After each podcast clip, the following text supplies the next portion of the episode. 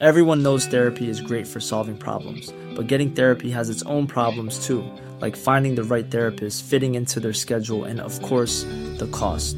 Well, BetterHelp can solve those problems. It's totally online and built around your schedule. It's surprisingly affordable too. Connect with a credentialed therapist by phone, video, or online chat, all from the comfort of your home. Visit betterhelp.com to learn more and save 10% on your first month. That's BetterHelp, H E L P. We have already seen how President Trump falsely declared victory on November 3rd, 2020, how he and his team launched a fraudulent media campaign that persuaded tens of millions of Americans that the election was stolen from him. Donald Trump It's June 2022. The January 6th committee has resumed hearings after almost a year of being dark. It had been investigating the Capitol attack behind the scenes. Now, in a series of eight hearings over the course of the summer, it will share its findings with the world. We've seen how President Trump and his allies corruptly attempted to pressure Vice President Pence to refuse to count lawful electoral votes and obstruct Congress's proceedings on January 6th, and how he provoked a violent mob to pursue the Vice President and others in our Capitol. At the center of the January 6th attack, Cheney argues, is a lie that Trump had won the 2020 election. And if we're wrong, we will be made fools of. But if we're right, a lot of them will go to jail. Let's have trial by combat. You will also hear testimony that President Trump rejected the advice of his campaign experts on election night and instead followed the course recommended by an apparently inebriated Rudy Giuliani to just claim he won and insist that the vote counting stop, to falsely claim everything was fraudulent. He falsely told the American people that the election was not legitimate. In his words, quote, a major fraud. Millions of Americans believed him. It's been more than a year since Cheney uttered these words and the committee spelled out its findings, first in hearings and then in its final report. The committee laid out a number of pillars that cried out for accountability. What the committee called the big lie was the first. How has the search for accountability gone? The January 6th committee, after all, could only do so much. It was tasked with investigating what had caused the attack on the Capitol. It looked backward, not forward. It also made a strategic choice that limited what it was able to accomplish. It put the blame squarely on Trump's shoulders. As you can tell, these efforts were not some minor or ad hoc enterprise concocted overnight. Each required planning and coordination. Some required significant funding. All of them were overseen by President Trump. The committee also didn't have the power to punish anyone. It couldn't change the law without a much larger effort by Congress. It couldn't bring criminal charges. And although the committee was laser focused on Trump, Trump is not the only person responsible for what happened on January 6th. Holding him accountable, even if that eventually takes the form of a criminal conviction, will not be enough to really respond to the threat to American democracy that January 6th represented. As Bennie Thompson, chair of the January 6th committee, put it Our democracy withstood the attack on January 6th. If there's no accountability for January 6th, for every part of this scheme, I fear that we will not overcome the ongoing threat to our democracy. There must be stiff consequences for those responsible. So, in this season of The Aftermath, we're going to look at the search for accountability in the major thematic areas the committee identified.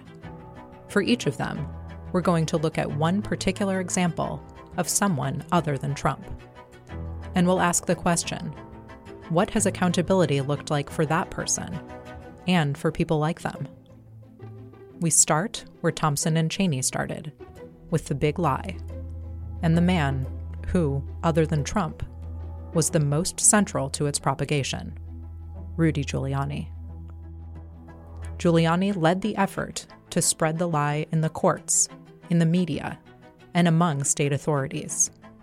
He headed a team of Trump lawyers and insiders who together executed Trump's plan to use falsehoods to change reality. And most people don't want to get disbarred like I was. Most of the people don't want to be driven into bankruptcy, which they try to do.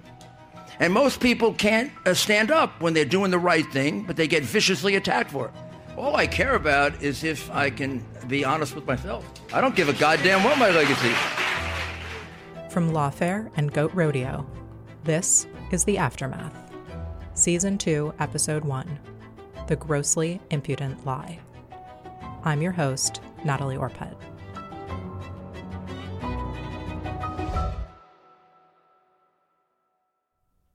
The January 6th committee talked a lot about the big lie. It was a provocative phrase for describing the lie that sparked an insurrection. Because the phrase, the big lie, actually comes from Hitler's book, Mein Kampf, in which the future dictator accused Jews of being masters of lies. It's a passage that is often quoted today for what it says about the Nazis' own use of falsehoods in its propaganda. Here's journalist Esther Ranson recounting how Hitler himself defined the big lie. And uh, I need to quote him accurately. He said, If you want to persuade the crowd, the public, a nation, to believe and follow you, you have to tell the big lie. Not just a little lie, a big one. Because, he said, it would never come into their heads to fabricate colossal untruths, and they would not believe others could have the impudence to distort the truth so infamously. Perhaps ironically, the phrase has been used in the American political lexicon even by Trump himself, who has tried to appropriate it for his own purposes, much the way he did with the phrase fake news. He put out a statement right after the election saying, the fraudulent presidential election of 2020 will be, from this day forth, known as the Big Lie. The Big Lie had a lot of threads. There were claims of fraud. There were claims of voting systems changing votes. There were even claims that Chinese thermostats and Italian satellites were interfering in the election. It's safe to say that not all of the thousands of Trump supporters who turned up at the Capitol on January 6th embraced the craziest of the conspiracy theories. But the belief that Trump had won was the core of the movement that led to January 6th. If he'd won, why didn't the election results reflect that? Something or someone must have intervened to unlawfully steal the election for Joe Biden, right? Hence the phrase, Stop the Steal.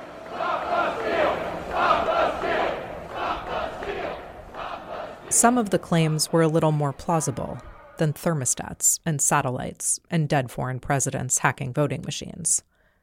The core of the fraud allegations claimed that people voted twice, that fake ballots were introduced at the counting stage, that dead people were voting, and the like.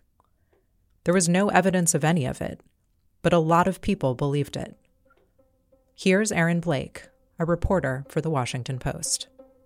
The, the central thing that draws it together is, is grasping for anything that casts doubt upon the results in people's minds and then using that doubt to try and leverage the system to overturn the, the election and then to build a political movement around this manufactured sense of persecution and, and political malfeasance. Trump and his allies spun a web of lies to justify their attempts to keep him in office. The person at the center of that web? Rudy Giuliani. Giuliani is somebody who I think mattered more to the big lie than virtually anybody else he gave this at least the veneer of credibility, I think, in a lot of people's minds. Trump and Giuliani go back a long way. Trump and Giuliani's relationship is is kind of singular. Um, they they were in some ways meant for each other. Um, their their interactions with one another date back uh, more than a quarter century. When when Giuliani was mayor, Donald Trump was a, a, big booster, and, and it worked in return as well. They seem to be simpatico in a lot of ways. They, they both value loyalty. They both have certainly a conspiratorial bone in their bodies. They're both practicing a, a brand of politics that is very bare knuckle uh, and no holds barred. It's worth taking a step back here. Rudy Giuliani is subjected to a lot of criticism and even mockery these days. But for a while, he was a distinguished, well respected lawyer. He served high level jobs at the Justice Department under the Ford and Reagan administrations he was the U.S. Attorney for the Southern District of New York in the 1980s, where he came to prominence after several high profile prosecutions, including the leaders of the five families. Then he shifted to politics. He narrowly lost his bid for mayor of New York in 1989, but won in 1993 and was resoundingly reelected in 1997. After the 2001 terrorist attacks after 9 11, Giuliani was maybe the second most popular political figure in America after George W. Bush. More than 70% of Americans had a favorable opinion of Giuliani. For every single person touched by this unthinkable tragedy, there's been one man who, above all others, has been the beacon holding this city together and leading it forward. Is the mayor of New York City, Rudy Giuliani. For years afterward, a cadre of supporters continually urged Giuliani to run for president. Finally, in 2007, he entered the race. His critics claimed he was simply trying to capitalize on his role as mayor during a national tragedy.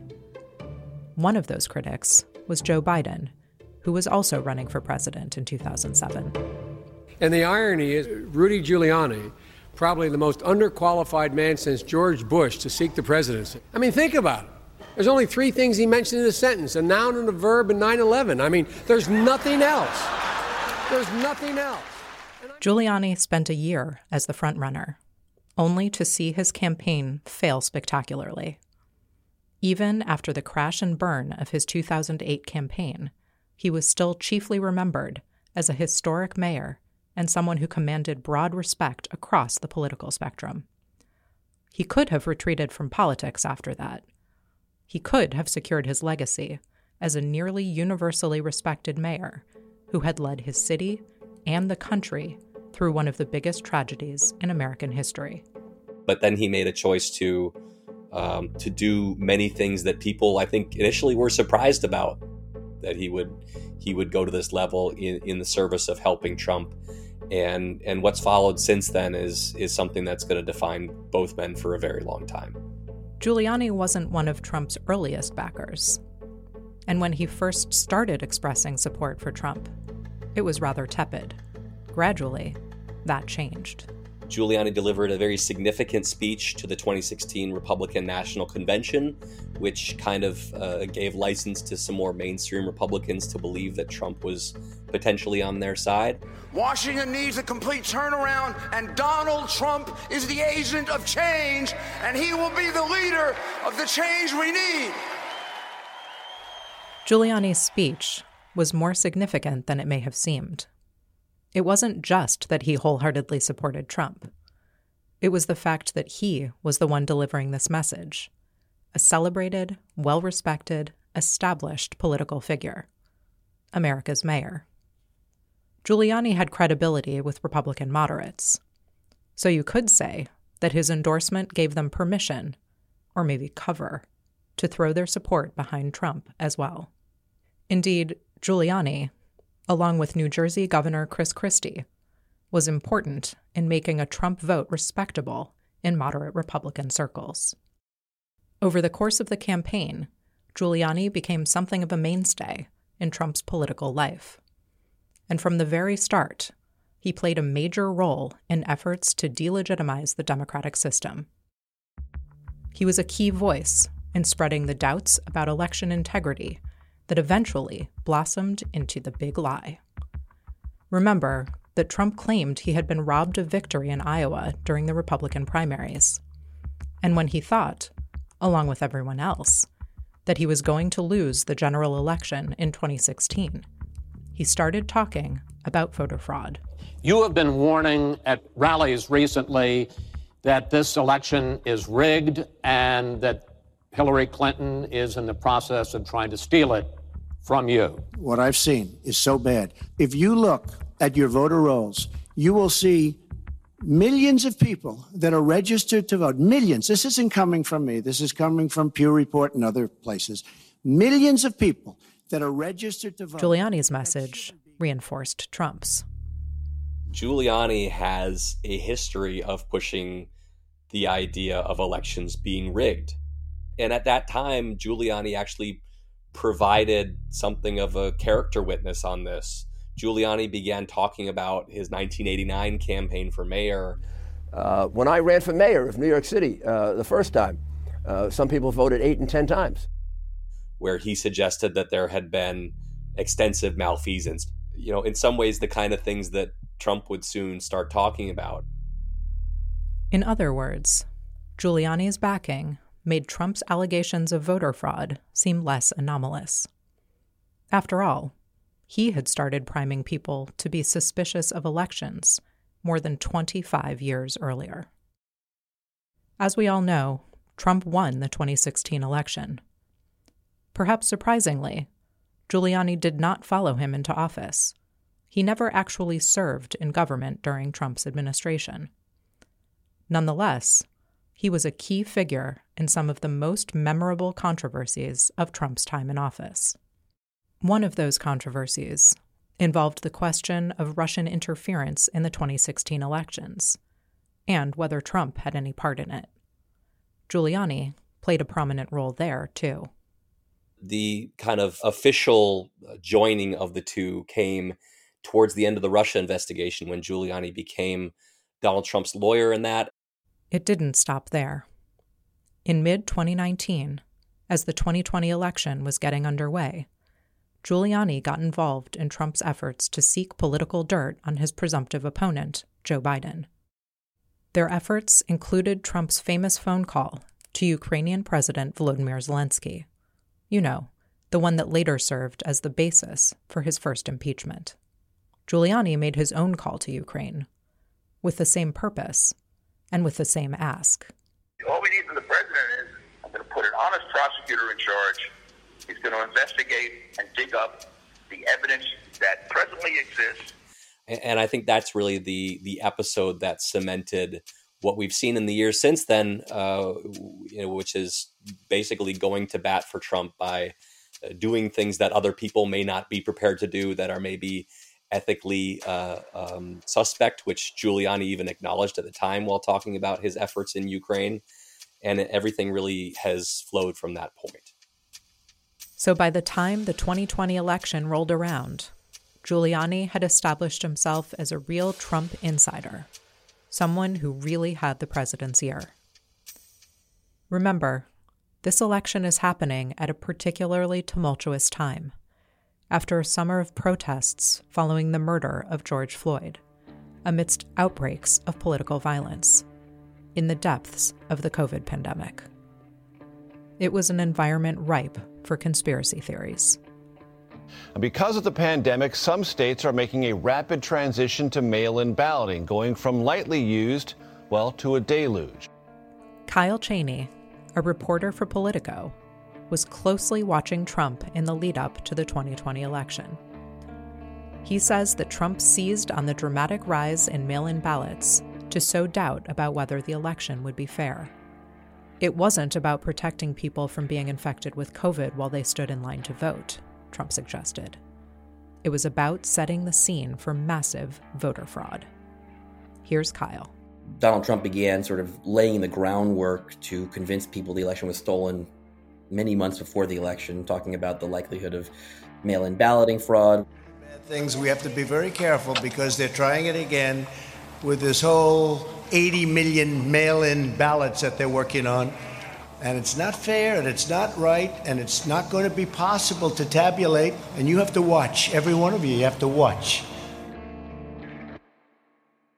And yet again, Giuliani was there to echo Trump's claims.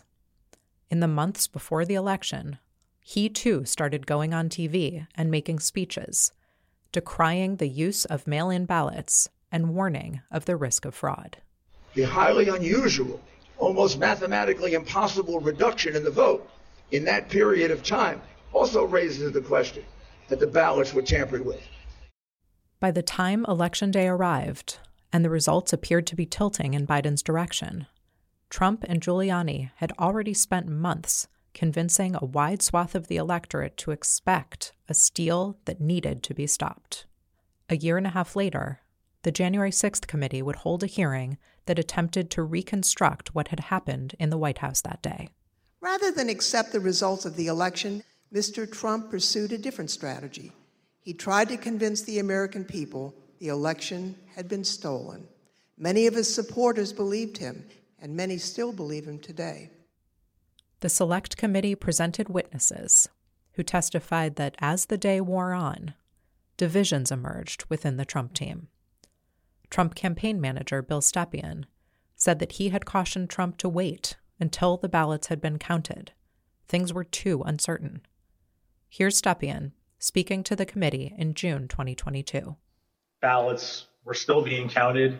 Ballots were still going to be counted for days. My recommendation was to say that votes were still being counted, um, and we'll have more to say about this, you know, the next day or the next day, whenever we had something to say. But another witness, Jason Miller, testified that Giuliani, whom Miller said was definitely intoxicated, was pushing a different approach. I think effectively, Mayor Giuliani was saying, We want it. They're stealing it from us. Where'd all the votes come from? We need to go say that we won. And essentially, that anyone who didn't agree with that position was being weak. And that's what Trump did. At 2:30 a.m., even as ballots were still being counted, he declared victory. This is a fraud on the American public. This is an embarrassment to our country. We were getting ready to win this election. Frankly, we did win this election. We did win this election. But 4 days later, the real results were finally in. CNN projects Joseph R. Biden Jr. is elected the 46th president of the United States, winning the White House and denying President Trump a second term. We're able to make this projection. This is when the big lie was truly born. Politico reporter Kyle Cheney explains how Trump reacted. Of course, after the election, pushed sort of these outlandish claims of election fraud, made claims about the results that were just completely devoid of fact and, and, and mobilized his campaign apparatus to push those falsehoods and really condition millions of his supporters to believe the election had been stolen. And that is sort of a key element of, of that scheme, I guess, that both led to what happened on January 6th, because millions of people really believed it and thought their country was in peril, and then also led to that now intensifying look at the higher level attempts to undermine the election. Once again, Rudy Giuliani is at the center of it all. Here again is Washington Post reporter Aaron Blake. Giuliani was everywhere after the 2020 election. This involved filing lawsuits, this involved traveling to various state legislatures and and you know doing hearings about supposed evidence of voter fraud. This involved media appearances, uh, going on Fox News and having you know these claims aired in a rather credulous way.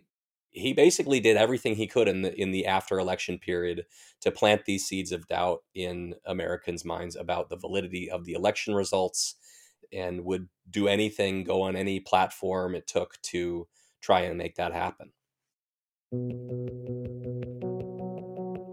It started within days of the election.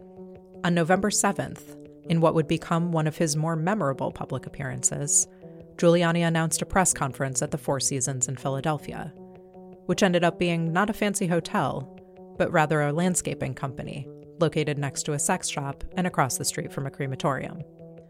In his remarks, Giuliani made his case that the election had been mired in fraud. Those mail in ballots could have been for anybody. Those mail in ballots could have been written the day before by the Democratic Party hacks that will roll over the convention center. It continued from there. Here's Giuliani on November 15th in an appearance on Fox News. Is the president right now conceding this election? No, no, no, far from it. So he is contesting it vigorously. As he's gotten more evidence of the rigging that got, went on, he's really outraged. And I am too. Here he is on November 19th at a press conference at the Republican National Committee headquarters. Because there's not a singular voter fraud in one state. This pattern repeats itself in a number of states. Then, on November 22nd, Giuliani called the Speaker of the Arizona House of Representatives, Rusty Bowers. As Bowers later told the January 6th committee, he said that they did have proof. Uh, and you asked him for evidence of that. I did. Did you ever receive from him that evidence uh, either during the call, after the call, or to this day? Never. Here he is at an unsanctioned meeting of Arizona Republican lawmakers on November 30th. This election was the subject of a conspiracy that goes back before the election. A conspiracy that was hatched by the crooked leaders of the Democratic Party. And here he is on December 10th before the Georgia State Senate. You have uh, live from Atlanta, you've got voter fraud right in front of people's eyes. Blatant, clear, obvious. You have to be a fool to ignore it or, or worse. But in Georgia, Giuliani took it all one step farther. This time, he pointed to a specific incident, which he held out as proof of the fraud he'd been alleging. It targeted two volunteer election workers by name. Of Ruby Freeman and Shaye Freeman Moss, quite obviously surreptitiously passing around USB ports as if they're vials of heroin or cocaine. I mean, it's, it's, it's obvious to anyone who's a criminal investigator or prosecutor they are engaged in surreptitious illegal activity again that day. This was a lie. One of the many smaller, malicious lies that constituted the big lie. We'll come back to this particular lie later on. But let's pause here for a moment because Giuliani wasn't the only one amplifying the big lie. Far from it. Of course, there was Trump himself. But there were many others, too. There were the lawyers who had filed all the other lawsuits 62 suits by January 6th. Trump lawyer Sidney Powell, for example, filed lawsuits in Michigan, Wisconsin, Georgia, and Arizona. Texas Attorney General Ken Paxton sued four states in the U.S. Supreme Court.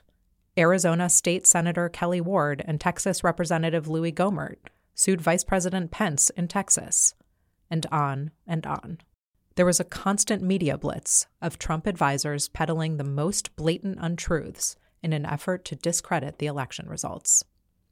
And, of course, there were the architects and proponents of the fake elector scheme, which we'll talk about next episode. Finally, there were some of Trump's biggest champions, some members of Congress. Another political storm is brewing in Washington as Republican lawmakers gear up to contest the Electoral College results, and that will happen during Wednesday's joint session. One of the senators leading that charge, Josh Hawley. I have heard from people like I've never heard before over the last month about this election. They have major, major concerns about the integrity, the fairness of this election, and they expect me to stand up and. So think of Giuliani here less as an actor on his own than as the captain of an informal team, a team that ranged from fringe conspiracy theorists to some very respectable people who got together to use a lie to reverse the result of a Democratic election. We know how it all turned out. Notwithstanding the barrage of lawsuits, the pressure campaigns, and the political maneuvering, Trump failed to hang on to power. So, on January 20th, he left office. He wasn't quiet on his way out. I want to provide an update on our ongoing efforts to expose the tremendous voter fraud and irregularities which took place during the ridiculously long November 3rd election. And he made it very clear that he believed Joe Biden was not the legitimate president. He blocked his administration from cooperating with the Biden transition team. He never gave a concession speech.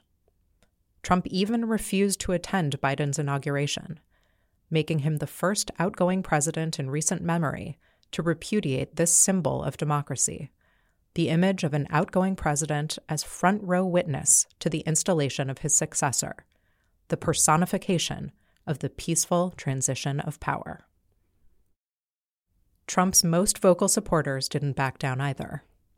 Instead, the big lie took a new shape as a mechanism for undermining Americans' faith in democracy, for delegitimizing Joe Biden's presidency, and ultimately for paving the way for Trump's return to office.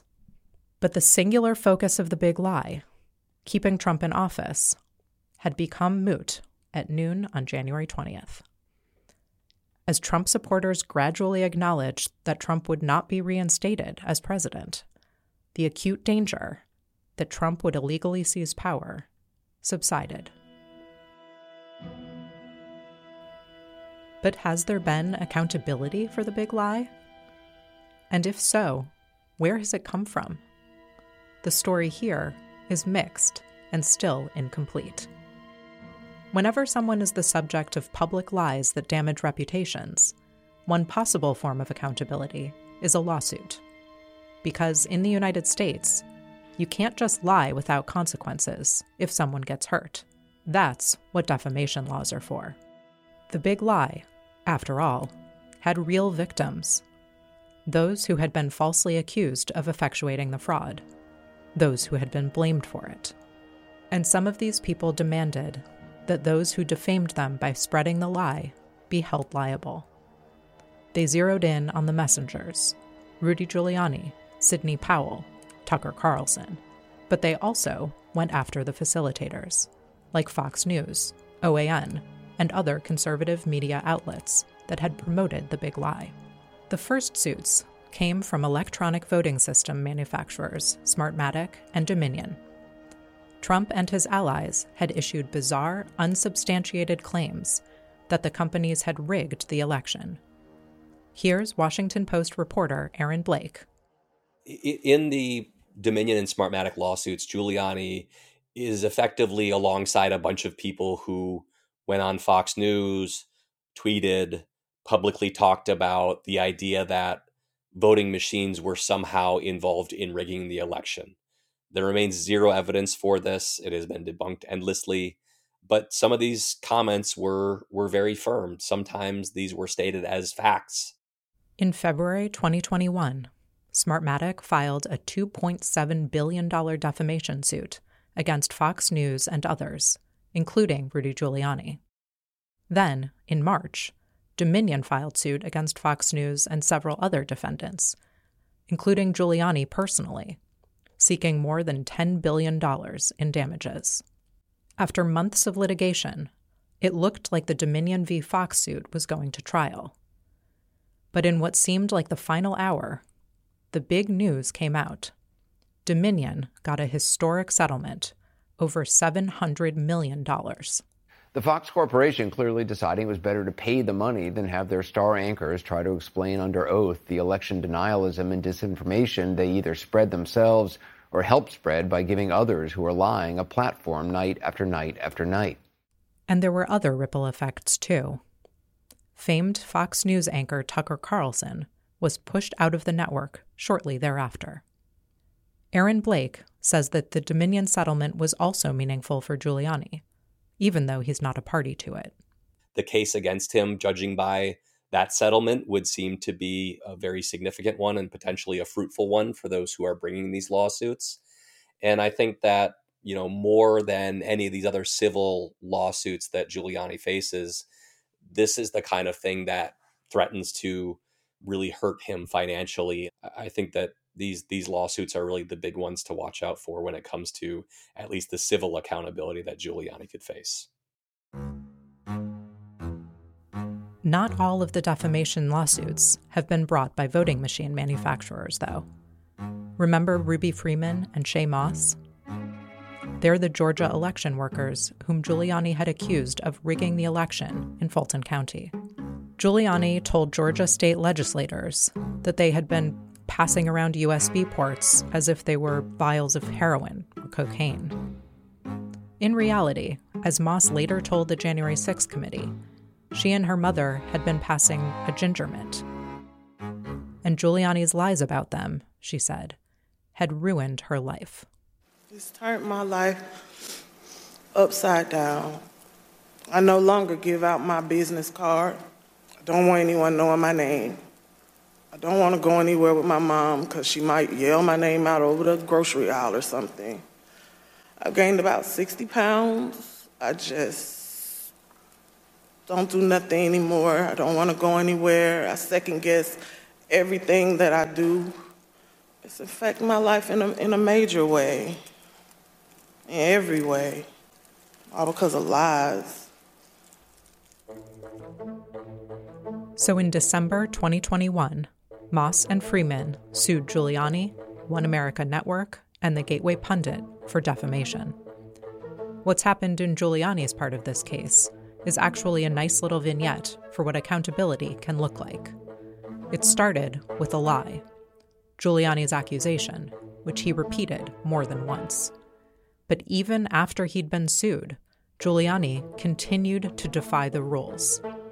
It ultimately earned him a default judgment, a court ruling that because he hadn't shown up in court to defend himself, Moss and Freeman had won their suit.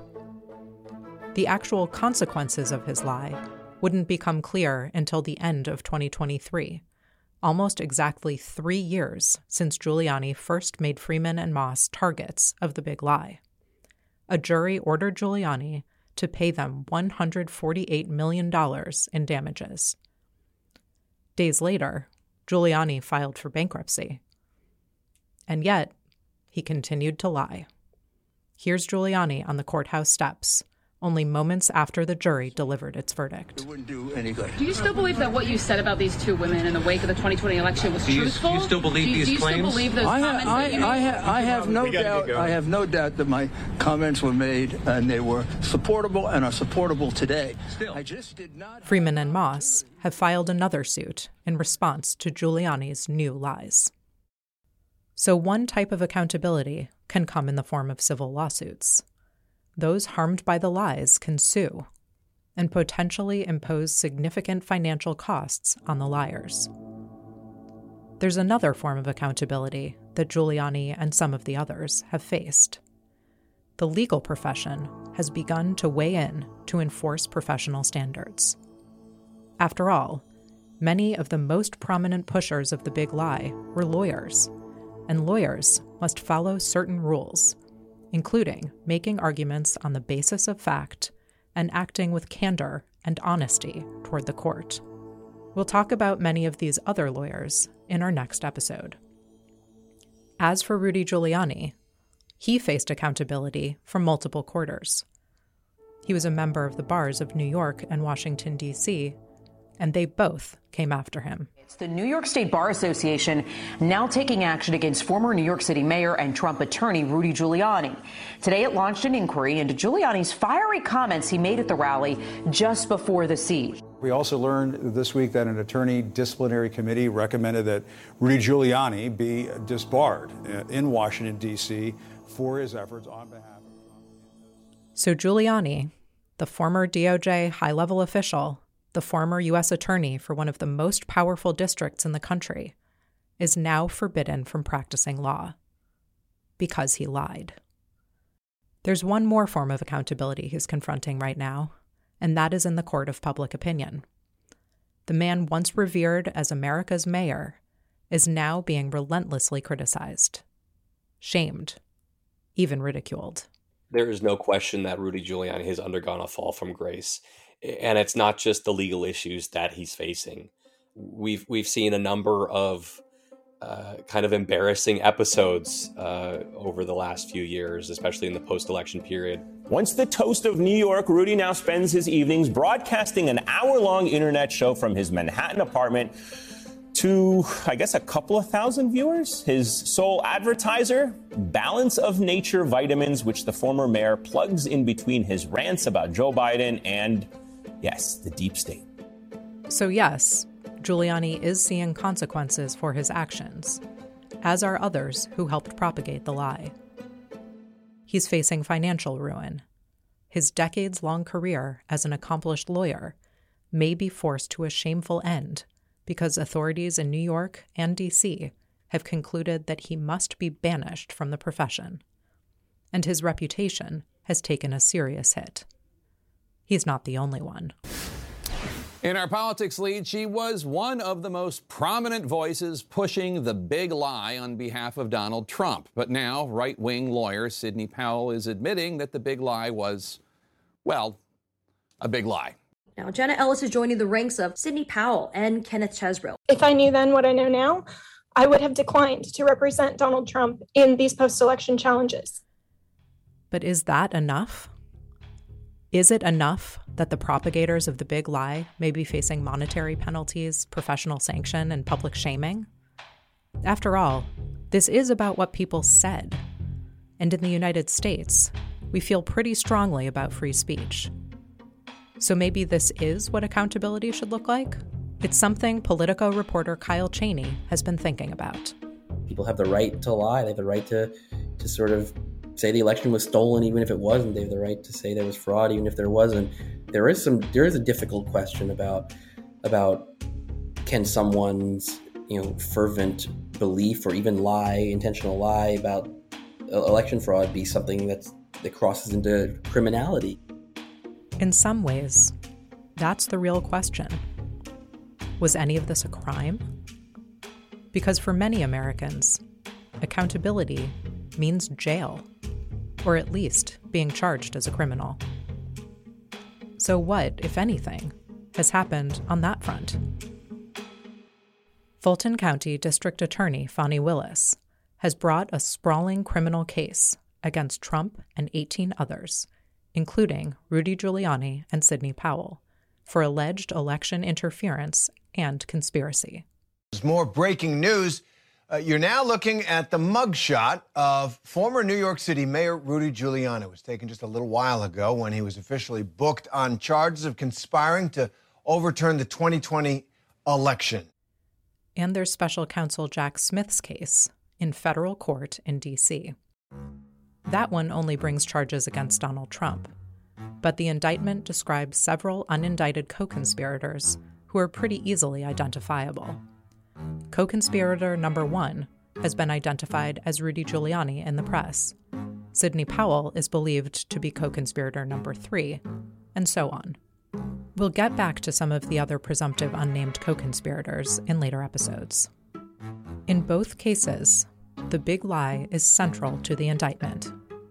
The Fulton County indictment opens with these lines Defendant Donald John Trump lost the presidential election held on November 3, 2020. One of the states he lost was Georgia. The indictment goes on to allege that Trump and his co conspirators refused to accept the loss and decided instead to join a conspiracy to change the outcome of the election. The federal indictment also zeroes in on the big lie right away. Its opening lines read the defendant lost the 2020 presidential election. Despite having lost, the defendant was determined to remain in power. The indictment goes on to allege that Trump and his co conspirators spread lies about fraud for more than two months after the election, even though they knew they were false. So the propagators of the big lie are definitely facing a reckoning, though it may seem to be happening in slow motion. But even now, when the criminal justice system is finally confronting them, it will be a long time before anything is resolved. Which means that now, with the next presidential election on the horizon, we don't know what accountability for the big lie will look like. And in the meantime, the lie itself has continued to metastasize. Kyle Cheney continued tracking the big lie even after Trump left office. As he explains it, Republicans realized that they still needed Trump. I mean, there was this recognition that the Trump base was still essential to the Republican coalition to, to win national elections, and so we can't totally get rid of them um, if we're going to hope to ever succeed as a party. And if they needed Trump, they would have to take the big lie along with him. And then because of that, because Trump sort of given a, a chance to sort of come back into the fold, he began asserting himself more in terms of the, the fraud argument, and still central to his identity that he was actually the winner of the 2020 election. Um, and so has operated that way ever since. And that, that's how it became the litmus test. Was Trump regained his foothold in the party, strengthened it, if anything, and now has essentially said, if you if you weren't with me on that, if you're not with me now on that, then I can destroy you. In other words, the big lie is as malignant as ever. One place where the big lie has seen no accountability at all is in Congress. Of the many members of Congress who have embraced it, none has seen professional sanction. None has faced a ruinous defamation suit. None has been prosecuted for crimes. At least, not yet. The Aftermath is a production of Lawfare and Goat Rodeo. I'm your host, Natalie Orpett. Series executive producers are Benjamin Wittes and me. Production and story editing at Goat Rodeo from Max Johnston. Senior producers are Catherine Pompilio of Lawfare and Megan Nadolski and Ian Enright of Goat Rodeo. Scripting by me, Catherine Pompilio, and Benjamin Wittes.